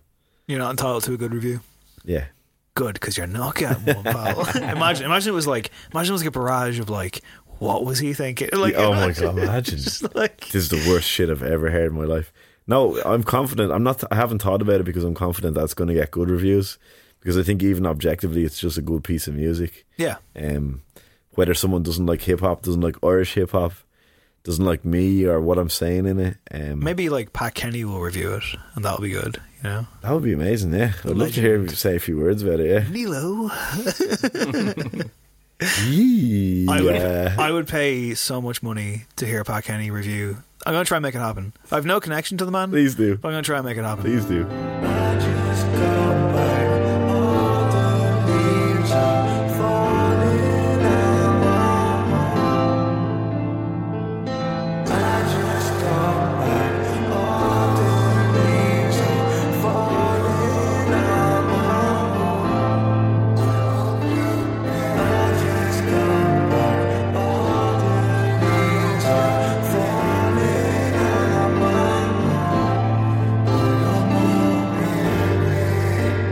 Track number six, it's ATLAF Interlude. All of these are falling interlude, of course. Uh, I think this is a good time to talk about the album title and the artwork and the, the aesthetics around it. Mm. The artwork, which I only saw recently, we all only saw recently, is fucking awesome. Thanks, Uh, again, loving podcast, but you know, I, I should probably really be grilling you, but like, what sense would that make?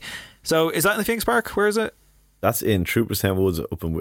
It's the other side of the Wicklow Mountains. Okay. It's far. It's like an hour and ten minutes away, I think. So you're standing amidst uh, a lot of trees. Yeah. And you're looking up to the heavens. Yeah. It looks like dusk or dawn. It's very like yeah, you know it of- maybe evening time. It's kind of faded, yeah. Yeah. And standing around you are ghosts. Mm. People in ghost costumes. Mm. I love it. It could have gone terribly wrong, Mm, definitely. but it didn't. Yeah, because that was uh, well, George, you know, took the idea and just made it exactly what I asked him for, which was amazing. Like he really just nailed it. Um, yeah, the, that was that was actually uh, a plan B because my first idea for the record was a noose, which was like in a forest. Also, it was like a noose hanging from a tree, but on one side, so around it is this beautiful scene of like you know just a summer in a forest, um, and then through the noose is like a grey room where it's just like a gross little fucking session room where it's just concrete and shit. So like it was kind of supposed to symbolize like that someone feeling those like thoughts can only see the bad side. They can't see the beauty around them, you know. But I just thought the noose was too much of a loaded symbol in general, and I just didn't really want that kind of smoke right now. it's like so I went for a different idea.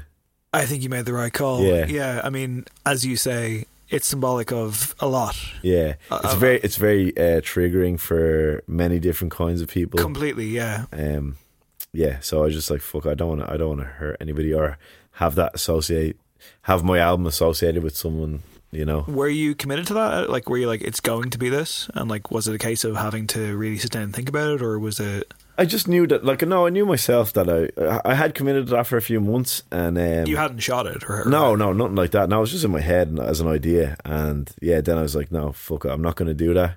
I'm going to do something different. Um, I'd had a few conversations with Sheena, my manager, about it, and we were both on the same page. We are like, yeah, that's probably a bit of a loaded, you know, symbol. Um, so let's do something different. Let's do Yeah. a lot of ghosts. so I I, just thought of that like last minute, pretty much, like Really? last week or so. Yeah, but it worked out really well. I really liked it. Yeah. What are the logistics of uh, of finding? Like, are they homemade ghost costumes, or it's very Scooby Doo? You know, I went into Dunnes like the night before, literally, and just got like had to get the right uh, ply. Is a ply? Not uh, a thread. Thread count. Thread count.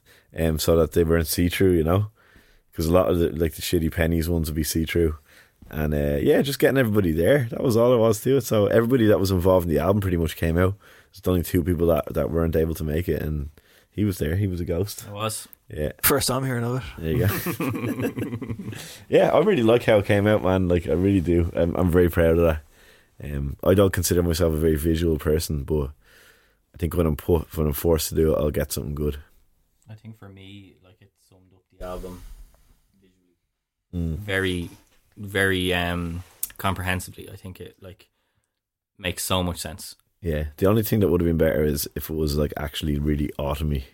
We just couldn't do it, and we didn't want to like Photoshop the orange in. Post production, yeah, yeah. Yeah. I, I I got an autumn vibe. Maybe it's because like you know, we're yeah, it bit- still is an autumn vibe. It was an autumn, you know. It just wasn't like two weeks from now, which will be orange. Let's go back and do it again. Where's your pride, man? Yeah. like, uh, was this a quick and easy job, or were you there for hours and hours and hours? Like, we were like there for about two hours on. David Fincher job, like seventeen thousand takes. you know? No, it was only two hours. It was professional, really good. Yeah, George did a great job. George Voronov, absolute hero. We'll get into the themes, I guess, of what the album title means Mm. uh, very quickly. But it it was always that title. Like there was never. Yeah, it's been that title for six months. There was never anything else, as far as I know. Actually, no, it's been that title for about a year. It's been that title. that was the title, title of the first. I was supposed to release an EP called "All the Leaves Are Falling" that had three of the songs on it. Actually, two of the songs. Actually, only one song was it? It was supposed to be just my luck questions and all leaves, All are, the Leaves Are falling. Falling, yeah. And just my luck questions didn't make the album, and all leaves are falling did. So that just worked. And there was never like you didn't have this massive fucking whiteboard Metallica No, style again. No, it was like, just always that. Yeah, okay. yeah. Um, it I liked works. I liked it. Yeah, It works. It, it it rolls off the tongue, it does roll off the tongue. Yeah, which, and I, I, and which I, I think, is important. it ju- it was a song lyric first. You know, it's in the song, obviously, and um, yeah, sure we can talk about that song when you come around to. it. Well, let's come around to it right now. Okay. just don't belong. But I was at your funeral, I was in the cubicle. Oh, yeah, yeah. I was there when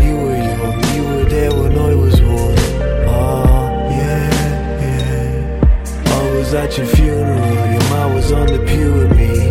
Oh, yeah, yeah. I saw you at the funeral, maybe it's not news to you, but I'll be leaving soon.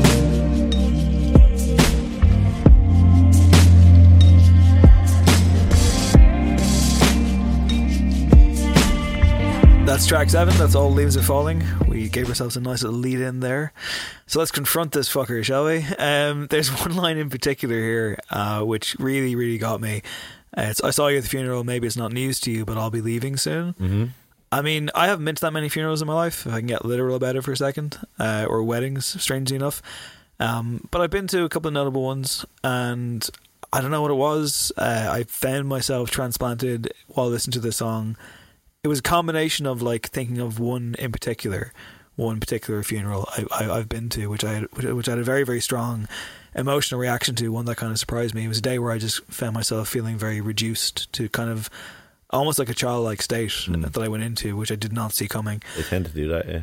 It was something else, man. It really was like one of those kind of weird out of body experiences or something. It was just pure emotion. And it was my uncle like a few years ago. And it was that, and it was also me kind of the second half of that, the idea of like, maybe it's not news to you, but I'll be leaving soon. Completely away from the funeral experience, but definitely into a kind of a grieving one, like a relationship, and just, you know, the idea of like, you leaving soon should be massive fucking Mm, news to this, not. but it's yeah, not. Yeah, And I was sitting there yesterday putting these clips together, and I just started fucking weeping. and I was like, "Oh no!" I'm sorry. But there you go. I mean, like it did it. You know, it Did the job. It did the job. job done.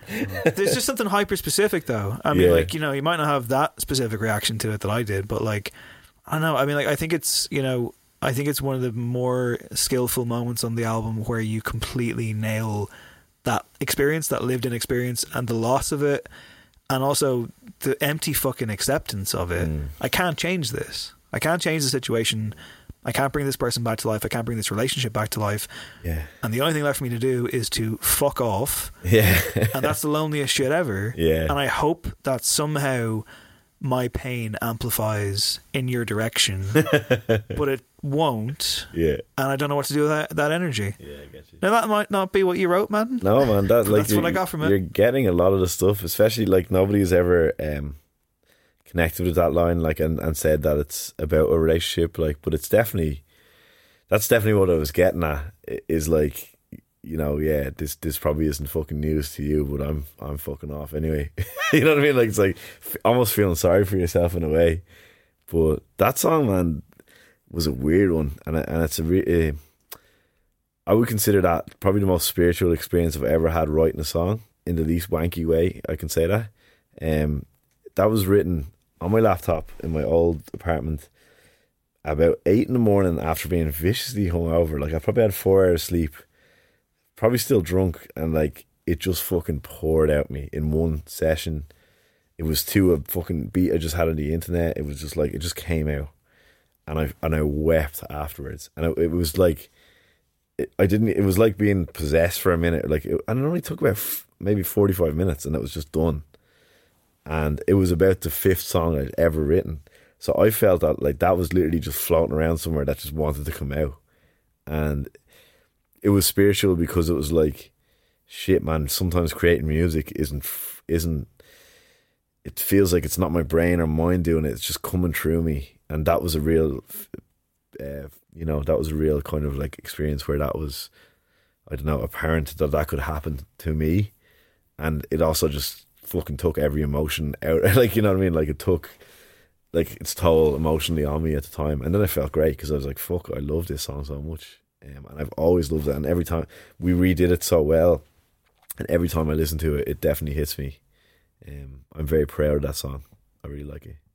Yeah, it's it's my favorite on the album. Um, I think it was like there are lots of little great moments that I do find myself forgetting where I am listening to them, but this was this was a complete another takeover. Like this was just like, oh Jesus, this is like washing into my fucking system. And then you got Molly again, elevating the experience. the perfect person to have on that song is particular. And she sang on the old one. She actually, the first time me and Molly ever met up, um, not met up in general, but met up to do music. She came. I was in Yellow Door at the time, which is down um, near Connolly Station, and she came. We were just drinking whiskey, and she put that first down on that, and it was just perfect. You know, it was amazing. Even the demo version has its like has parts where it's even better than that, but that is just an overall better song. You know, yeah, he loved it from the moment he he heard it. First so. time I heard it, first time I heard it, I knew like I knew what it was, mm. you know, and for me in kind of production mode, the reason like uh, the reason that I'm here is on the vessel. I'm trying to like get what you want onto that to make it sound like the final product. I hope I did it justice. Man, you were. I think I think I did. bro, you're as much of that song as me. like Yeah. honestly, yeah. but I I knew I knew it needed that crescendo that is Yeah. in the middle of it. I knew it needed that to be. Yeah. It had to take a breath away. And like fucking shed out to inner space for that because they nailed oh, it. The- absolutely like- killed it! Like the lads knew exactly what to do, Yeah. how to do it, and they executed it perfectly. So it was all about creating that mood, creating that tension, creating that uh, the build up of emotion. It's like almost before you, you know, it's like that feeling before you start crying. Mm. and that's what it felt like to me. And when I heard it back in the state it's in now, that's what happened. Yeah, yeah, I, it's that bit where the tears started. yeah. Uh, for me, anyway, it's that's exactly where it was. And it, the biggest translation to me of this song was at the live show. It always hits live. The live show when it gets to that crescendo, and it stops, the crowd, every single time I've seen it, have erupted. Yeah, it's weird. and it's like, like, it's for, from from the perspective of someone who was in the crowd and also someone who was side stage. yeah. It's so overwhelming. So I Right. can only imagine what it's like for you. I'm just focusing on not fucking up the singing, so I never get to soak it in. You know, I'm like, I'm like, cause I, I still think I can't sing. I, c- I can kind of sing. You can sing. I can kind of sing, but like, yeah, there, I just threw back a compliment at you. Um, but like, I'm just focusing on not fucking hitting bum notes because it's really hard to not like. Well, in terms of like release, there is a vocal that kind of harkens back to the frustration days, and Mm. again live as well. Like it's very much like, oh wow. Mm. Yeah, um, I was surprised. I mean, like, like it's not that I was surprised that it was there. I was surprised that it's not there that often. That Mm. kind of scream, that kind of it's there three times on the album, I think, which Mm-hmm. is more than any other hip hop album. like a lot of them, anyway. You know, um, I think we discovered something making it, and we just didn't get a chance to explore a lot more. And I'd like to do it a bit more. Is bu- that those build ups, including screaming and like a bit of whatever else is going on, because I think that's something that's probably not many people are doing. Um, obviously they're doing it with like a more aggressive hip hop, but not like not more melodic stuff, really. Yeah, what I like about it is that it's a nod to your past. It's not like you've forgotten entirely where you've come from, But it works really well, and it also, works so yeah. well. It's just it's it is the pinnacle of where that emotion is going in that song. And Mm. Yeah, I think exactly, that's yeah. very very important to the final product. wanna fight with you. I take a plane right through the sky if it meant to spend the night with you. If that'd be alright with you. Hey, when I look into your eyes, I see universe is lighting up, and that's enough to lighten my load. I follow all the darkest roads that steer home. But maybe this the only home I've ever known. Yours is the only love I've ever known. Now I understand I should have showed you. Time passing and I'm getting old. I can feel this weight upon my shoulders. And it's you on my mind now that it's colder. And I know you'll be just fine. that is track number eight. It's you can't go home again. Uli, Mm. talk to me. Oh, I love him so much. What do you want to know I want to know everything. about him? Yeah, why not? I mean, because Um, I feel like you know, I've only heard of him through you initially. Oh, right, Obviously, okay. He's doing his own stuff, but for anyone who might be like, don't know this guy, Yeah. sell him. Oh, What's I think if you're gonna sell him, you have to sell him as a person um, first, because he's just the best person ever. And I've known him since he was a kid, and he came into Fivers playing in a band uh, called Milestones that were like really good kind of post hardcore slash hardcore band. And he was always just sound, you know, he's always just a lovely guy. And then we started going to Maynooth together. Um, and I was delighted when I found out he was going as well because we both went back as mature, mature students. He was doing, doing astrophysics and I was doing law. And it was just like, uh, we spent four years there together and it was just steady.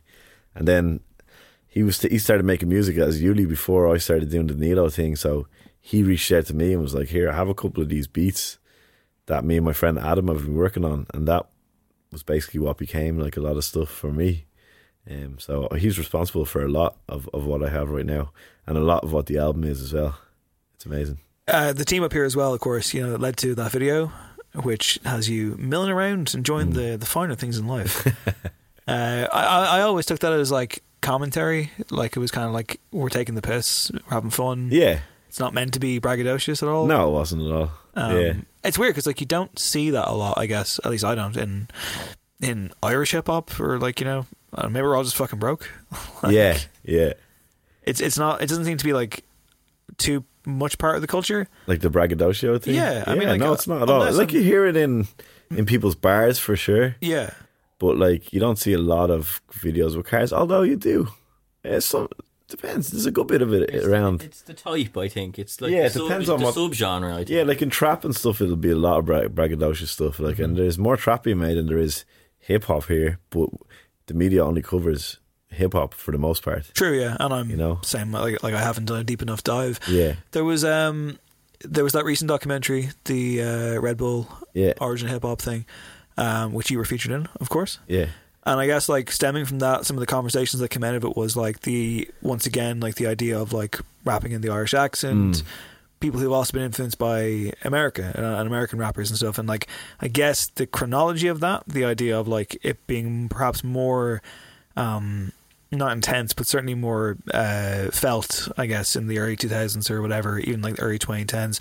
It's obviously changed quite a bit in recent years. A lot more, I guess, pride in the accent, a lot less shame, if that's what it ever was. Same time, though, I mean, like, I'm crazy influenced by American pop culture. Yeah. I think it's hard to get out of we that all way. are. Like, that.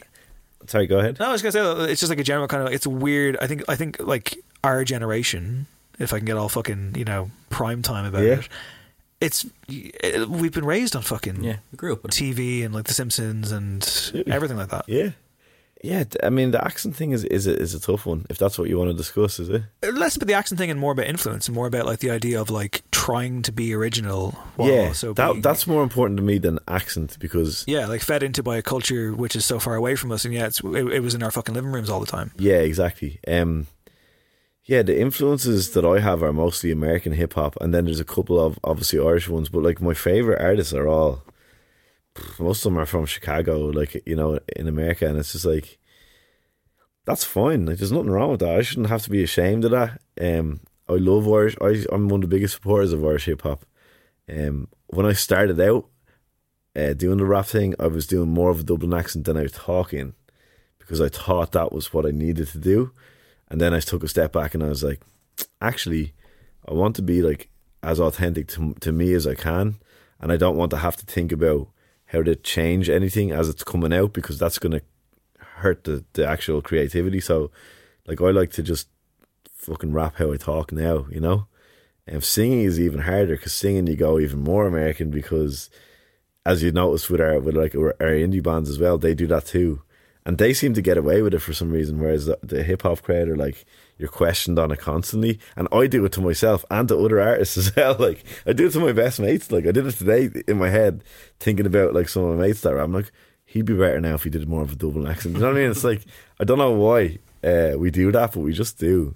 Um, It's like I guess some kind of internalized yes. shame, or like and then there's also shame for not using it. So that's weird. Like yeah, like identity crisis maybe. Yeah, I think for me it's like grime and shit didn't get really popular until they started using their own accent. So I think Irish hip hop is going to be the same. Um, like, and I mean global, global success. Like it's successful now within Ireland, but globally until we take that identity, you know, um, it's not going to be huge.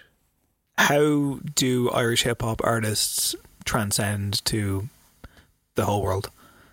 That way, create their own fucking genre, like like UK did it. You know, You can't just hop on everything else like I'm doing, like everybody's doing, and expect it to be, you know, to be better than the, the people that did it in in other countries. Like we have to create something unique here.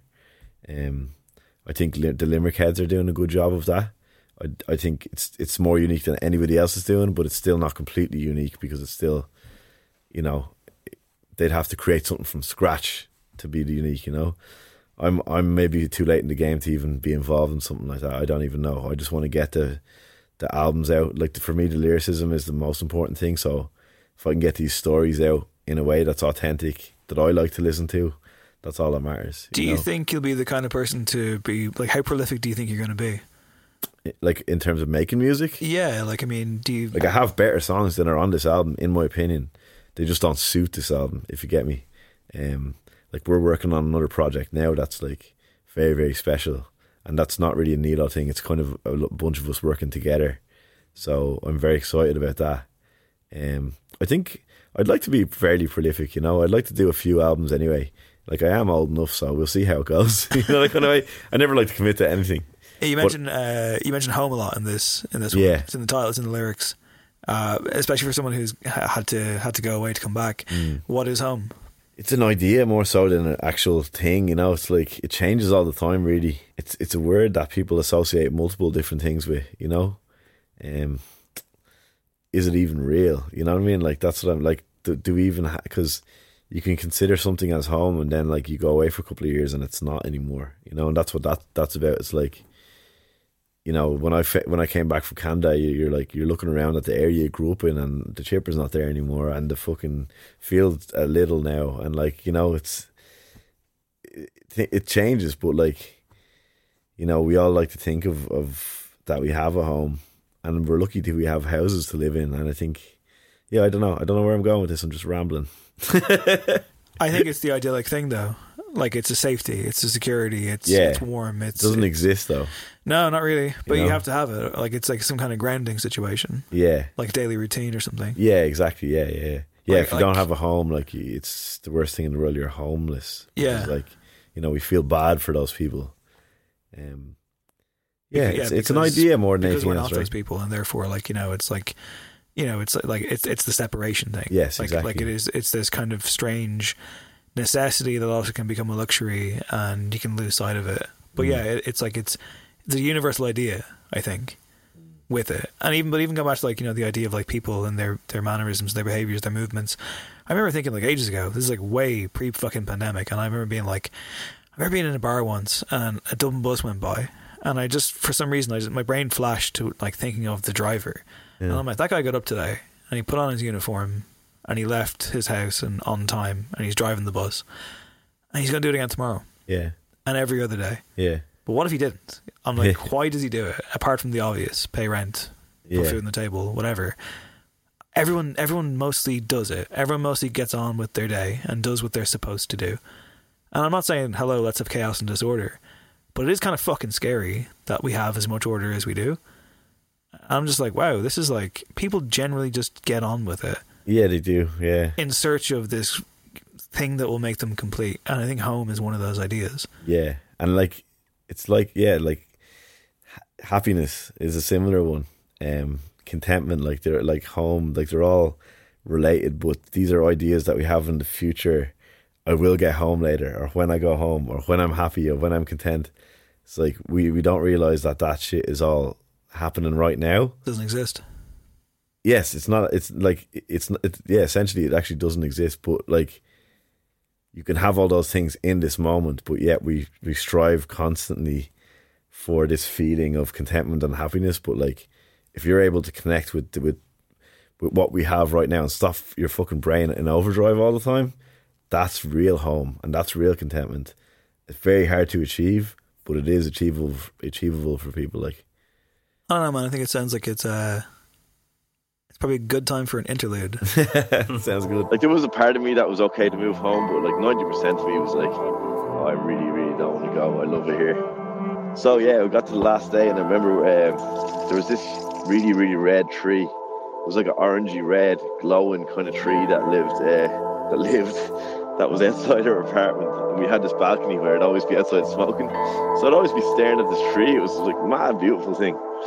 Um, so on the final day, I remember walking out to the, to the balcony and just looking at the tree, and it was November, so so this made sense. But for me, it just hit me like a ton of bricks. Like all the leaves overnight had just blown off the tree. Literally every single leaf was gone, and it was just sticks or branches with no leaves. And it was just it was really fucking heavy and symbolic of actually having to leave somewhere. It was just you know one of those An ultimate track on the record. It's called Red Tree Interlude. It's a 3 minute, 39 second interlude. Who do you think you're a pal? Rod Stewart, is it? Leave a long one, does he? I presume every album. I, like, like, he, he gets very esoteric. Berg actually probably would have been a better reference point, Right. but uh, you know that, that man redefined music. Uh, yeah, we're coming. We're coming to the business end now. Yeah. and it's another. Uh, I guess ramble. I love a ramble. Yeah. We voice note each other. Yeah. they can go on. Yeah, for sure. They're the best things ever, uh, Mm. even when they can be about nothing. But I guess you know. I know what Adam Shanahan brings to No Encore week on week. The man has elevated the show for me, especially in a year when I don't know how the fuck we'd be doing without him.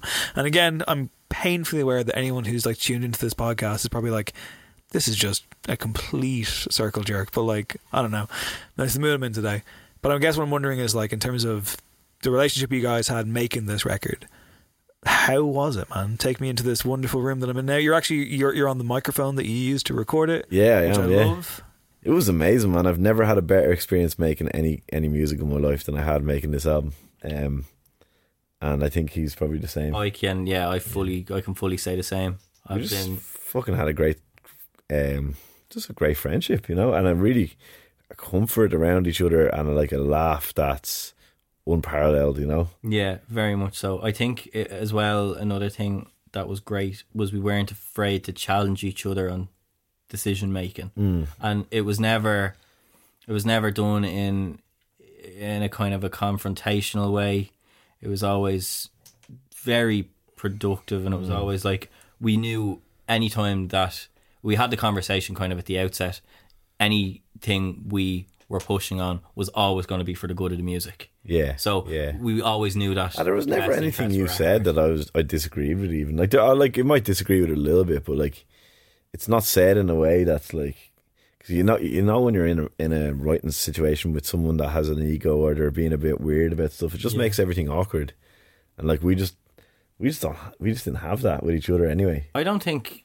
Uh, I think when we started working together, certainly I couldn't have afforded to have one because like there was Mm. uh, like I didn't have any of the music out that I have out now. I, we haven't got the collection of songs that we've had out now. You know, we haven't got we hadn't got this album even.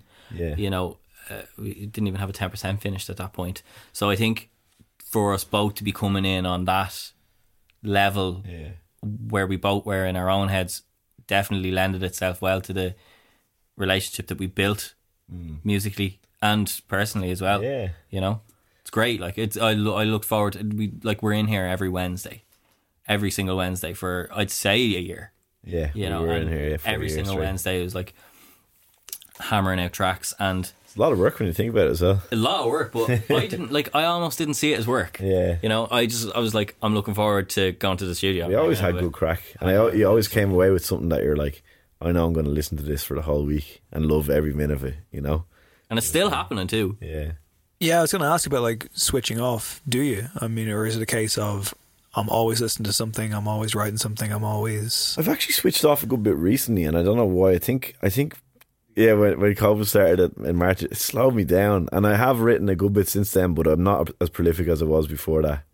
Um, hopefully, I'll get back to where I was there, but I think when you're taken out of your, I was in a serious fucking writing zone. Like I think I had a hundred, we had a hundred anyway between us. I'd say like I've about fifty on my laptop. He's seventy something on his. or Yeah, something we like that. counted them up one day. So there's a lot of songs, you know, and like that was always going to take its toll. Like there was always going to be like a, you know, a pullback from that in a way. You can't be writing a fucking song every day. It just some people can, but I can't anyway. I think it, e- even though in terms of you say you're not as prolific as you might have been, you might you, you know you're outside that writing zone. Mm. I still think that the quality of what you're writing nowadays, it's it's like constantly getting better. That's good. Everything is constantly building. Yeah, You know, it's brilliant. That's important because like when that stops, I want you to be able to tell me as well. Yeah. No, I think just- I think we're both comfortable enough with each other now to be able to Yeah. have that conversation if That it ever was to happen. That But sounds fucking shy. I am. I'd I am nicer words than that. Hey, you, you know, you know the last thing you've done for ten minutes? I'm just deleting this. Yeah. See my finger? Gone. Boom. Get Oh, actually, out. I actually didn't press record there. Sorry.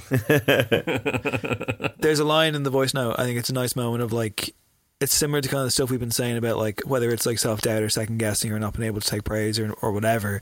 A very classic kind of character trait, like we say maybe it sounds really fucking dramatic. Yeah. I don't know. And then uh, a dog barks in the background. Did you hear that on I the, did on not the hear thing? that, no. Oh, it's it's actually amazing. Like no, like I was with dogs at, that, at when I was recording that. I was walking them and like three minutes in, and then on that moment, I was like, ah, "Anyway, man, I love you." Blah blah. And then the dog just barks in the background. I was like, "That is perfect." Like, and I only heard it back like afterwards. You know, it just it sounds really good. I love that part of it. Yeah. I love the. I just love the, the the moment of like, I'm doing this, I'm committing to this, but like, I have the headspace to be like, is this really self indulgent? Yeah. Is this? Yeah. Am I just completely fucking going down a blind alley? Yeah. How much of that is I can overcome that? That's fine. Obviously, this has been a very collaborative project, like beyond the the the handsome gentleman sitting to your right here. Yeah. Do you need like reassurance, or are you just like fuck it, man, I'm doing it? I mean, like, is there an element of just kind of any kind of communal atmosphere that you have, even in like in a WhatsApp group or something, that you're just like, really just with him, you know, like if him and Adam Garrett like it, then that's all really that matters because, the, like the fusion, the label, like they didn't, they just let me do whatever I want, you know. They were really sound that way, so. Um, I've nobody in my ear being like, you know, that's not up to standard. Like, I think my standards are high enough now that we've thrown away enough songs that aren't up to my my standards. So, like, it's like they're already weeded out. The shit is already weeded out. Maybe not in terms of voice notes. That just that just seemed to work. I know it is a bit long, and like it does grate on me a little bit because I'm like, fuck, are people gonna hate that? But there is always that thing of you can just skip it, you know, like just skip it if you want. Like listen to it once and then skip it, whatever. It's all good.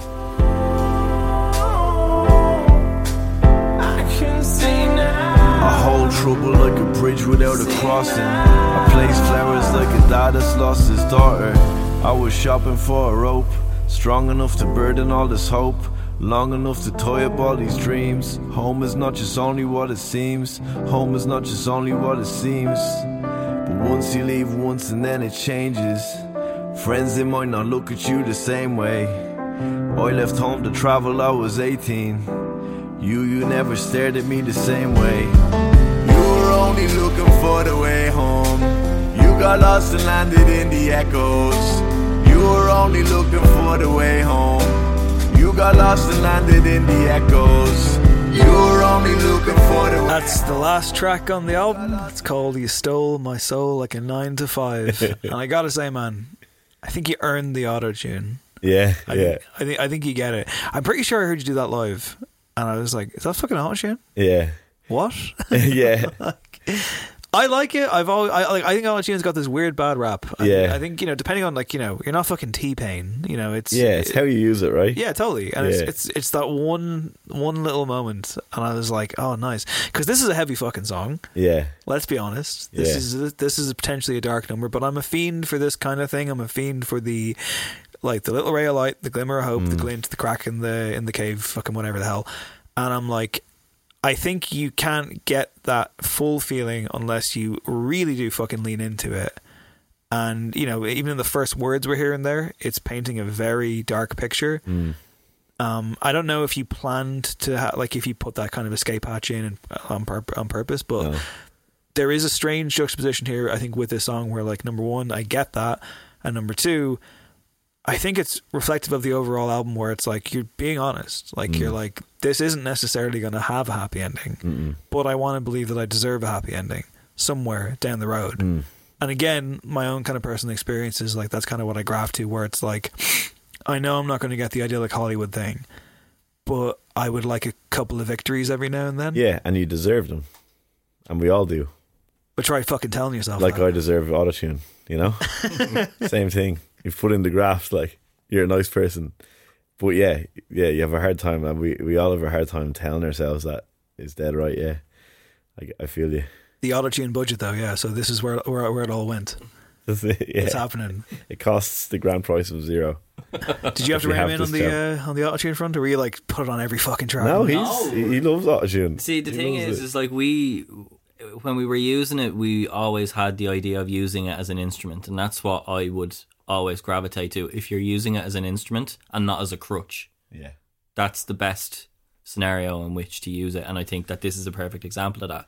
It's an extra, it's an extra member of the band almost. You know, that's the way I would. Yeah, it's, I would it's a melody going off in the in the background or in the foreground, whatever, and it's just like a sound rather than to correct my voice. Yeah, exactly. Like I, I I'm a big fan of a lot of auto tune music. That's why I use the sound. You know, Mm. that's why I got familiar with the sound. It's like there's an emotion to auto tune that people disregard when they say that's just you know mumble rap bullshit. Like you know, there's a lot of Young Thug or Lil Wayne songs that have this little emo- extra emotion to them because of the auto tune. You know, some people can use it really well. Yeah, I don't think it takes away at all. I think it it's a multiplier. It's not a divider. I think it depends on who you are. Yeah. Like some people aren't going to like it, you know, and they already, have already said that to me, and that's okay. I'm like, you, you don't, you, I like it, you know. That's yeah, all that matters. and that's all that matters. Yeah, hundred percent. Credit on the song mentioned a few times already. Adam Garrett, Yeah, kind of like the secret weapon, the not so secret weapon. oh, yeah, genius. Genius. Yeah, it's a big word. Oh man, he is the he guy. I don't know how he does it. bro. He's the best uh, pianist I've ever seen, and like he can play anything. He just pick up a guitar or bass and just play something amazing.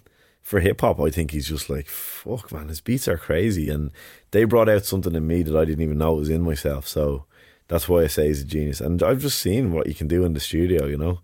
And he's so unassuming and such a nice guy and funny guy as well. It's just like, um, yeah, it's just it's real surprising. He's he's a really young kid as well. So Incredibly easy got a to work with, and huge- he's absolutely got a huge future. Yeah. absolutely. massive future. You hear his own stuff too, like and yeah, it's and he's only finding his feet with that as well. You absolutely know, brilliant. Like it's, I have, I couldn't say anything bad about him if I wanted to. no, you couldn't. You know, he's Yeah. just he's incredibly talented and he's Small incredibly Mickey, like, kind to small, small Mickey. That's about it. Disgustingly talented young people. Or the pounder. Yeah, exactly. You Yeah. gotta, you gotta love them. You mentioned uh, you know, it's in the title nine to five. Like Yeah. jobs wise, you know, obviously, like you mentioned, who's asking the remix there. You got the line, "I get paid to walk dogs." Yeah. a lot of people enjoy that one. But like, I think when I first met you, like, I mean, I, I think you were studying law when I met Yeah. you. You got your degree. yeah, You could be in the fucking four courts, yeah. I was. But you, but you could be there now every day. Yeah, I could. Fuck that. And but that's but, but like, it's quite the transition. Yeah, like from that to dog walker to musician. I mean, Yeah. like, I guess in terms of you know money, security, stability, status, Mm. that's the trade-off. all that shit. You know, They're the trade offs, man. You know, they really are. I feel bad for my parents, even though they love they love me. Like it's like your son goes off and gets a master's, finishes like first class honors, you know, top of the class, gets a job in a solicitor's, and then turns around and goes, "I just want to be a dog walking rapper," you know. like, what do you do? You know, They've just been so sound about it, but like. Yeah, so, there is some days, man, where I'm like, fuck, I could use an extra couple of grand right now, and like, th- there is a trade off there, definitely, and uh, you know, it's just something you have to make. Like, I, I was afraid that if I'd never chased the music thing or what I wanted to do, that I'd always regret it, and and I think when you have deep regrets like that, they come out in bad ways. Like when I was working in the in the law um, office, I was like sessioning a fucking shitload. That's probably where I met you first, and like, not to say you're a big session or anything, but like. I'm a lightweight. like it was coming out in negative ways. Maybe that was the time in my life I was I was in my twenties and, and doing crazy shit, but like yeah, just like I think that would have not got better over time. That's gonna get worse if you don't explore what's in here to to make music. Like I, music wasn't done with me, and I don't think it ever will be. Like I, I feel like I'm gonna bring that along my whole life, um, in many different genres. Hopefully, Beyond that, though, was that world that you'd studied for and prepared for, were you just like the, the physical application of it? Were you like, uh, no, this isn't. I don't want to be. No, it didn't. It wasn't for me, man. It just wasn't for me. I didn't like. I didn't like. I don't like that whole system. Um, I don't like how the courts are set up. Like, it's very uneven. It's very like the inequality is crazy. Um, it depends on who you are, the results that you get in there, and it just uh, it gave me a dirty feeling to be honest. Every time I walked away, like you can make a lot of money in it, but like, what's the Cost. what is the cost? Yeah, exactly. You said, um, I think that's a really nice line. Like music wasn't done with me. Mm. I- I- Did you think it was? Like, had you hit a point? Yeah, definitely. Because I'd started another band after Frustration called Orangutan, which was like a another hardcore band. Good crack with a few friends, and they left the country, and so we just stopped doing the band. And then I didn't do anything for years. Like there was years that went by where I didn't do any music whatsoever, and yeah, it just it just got it got back in. You know, I thought I, thought I thought it was like I thought it might have been it forever, um, but it wasn't. just when I thought I was out. I know you're at a point where you, like, oh, this album's been written and recorded for a while. You're working on new music. There are some tracks on here that you think isn't your best work. yeah. Still, though, what does this album give you? What does having it out now give you? Oh, it's going to be amazing feeling to just, you know, I don't know, just for having it out, I don't know, and just like a release of like emotions and the emotions you build up over the fucking year we spent working at it, or like the years I've spent having the experiences to write this album, you know. Um, it's going to be a crazy release, and I just hope people can find something in it, like what you found, you know, like to if you can connect with an emotion. Well, have me fucking like cradled over my laptop at like two o'clock on a Sunday, just like Yeah, tears yeah, strolling down my. yeah, pretty much, man. You can be and this I won't person. be happy unless I have the whole collective unconscious devastated for at least five minutes. You know what I mean? wow. I mean, like it's it's it's Wow, it's an wow. aspiration, you know. Yeah. I think it's a form of supervillainy. if I'm But, honest. but but emotion is healing. That's the thing. You know what I mean? yeah, but you got to go through it to get through it, right? Yeah, like, that's yeah. the fucking. But you feel better afterwards, right? usually, yeah, yeah. It's like you know, it's a it's a proper release. Like a nice ugly cry is good. I always I always feel better after. Cathartic. I feel great after them. Swear by it. Yeah, Man, it's they have to happen. Like Yeah, they it's- do, It can yeah. be a beautiful thing. It's it's not beautiful to look at, definitely not. Yeah, but like yeah, I don't know. Yeah, you, you, you, I- it's like you feel the fucking world get lighter or something. Yeah, you Yes, know? it 100%. does get lighter because it's all fucking. uh, It's a release. It's a physical release of water from your body because you're so sad. Like think about that. It's so funny when you think about it. Like I feel like afterwards you stand up straighter. yeah, you know? definitely. Yeah, It's like you, you just immediately are yeah. You just much more You take capable this- of taking on the world. you take this big deep breath. You're like, okay, okay, Yeah. good. Let's go. and for you as well, like getting this out there from from being in the studio every Wednesday and being here, like listening to mixes all the time. You like this isn't your first rodeo in terms of a, a release being out into the world, but I feel like this one's clearly quite personal. Very much so. Um, I think like I've put a big part of myself into my side of it. You know, um, you know, I love every song on it. I love the interludes. I love how everything flows into each other. I love being able to listen to it now. I can't wait to see what people feel like when they listen to it. Like my my pals from home, like who just kind of don't have any involvement in any kind of music industry. They know how much this means to me for this coming out. You know, I could like I can only imagine how how Nelly's feeling getting this out into the world because I'm incredibly proud of this body of work on his behalf. So I can't wait. I can't wait for to see him reap the benefits of this. No pressure, That's lovely, isn't it? no pressure Got on me a bit emotional, man. What does like to you? So, u- ugly cry time. we can all do it together. All right, we're all off to ball. Let's do it. Adam, Nealo, thank you both so much. Thank you so much. man.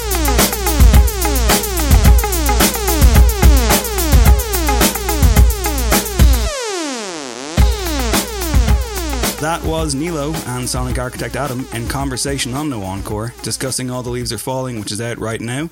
If you head over to Nealo's Bandcamp page, you can snap up the record on beautiful, beautiful vinyl.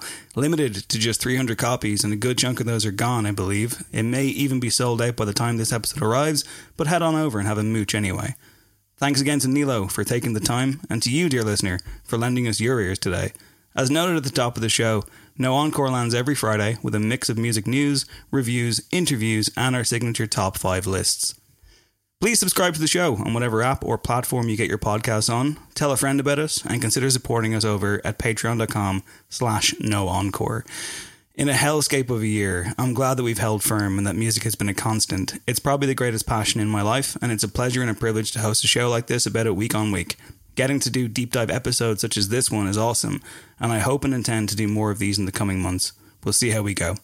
Thank you also to Sonic Architect Adam, not just for hosting this episode of Blackgate, but for his unerring work, his personal touches, and his valued friendship all year. The boy is an absolute saint. My name is Dave Hanratty. This has been No Encore. There will be no encore. Go listen to Nealo and All the Leaves Are Falling. We're back real soon. This podcast is part of the Headstuff Podcast Network.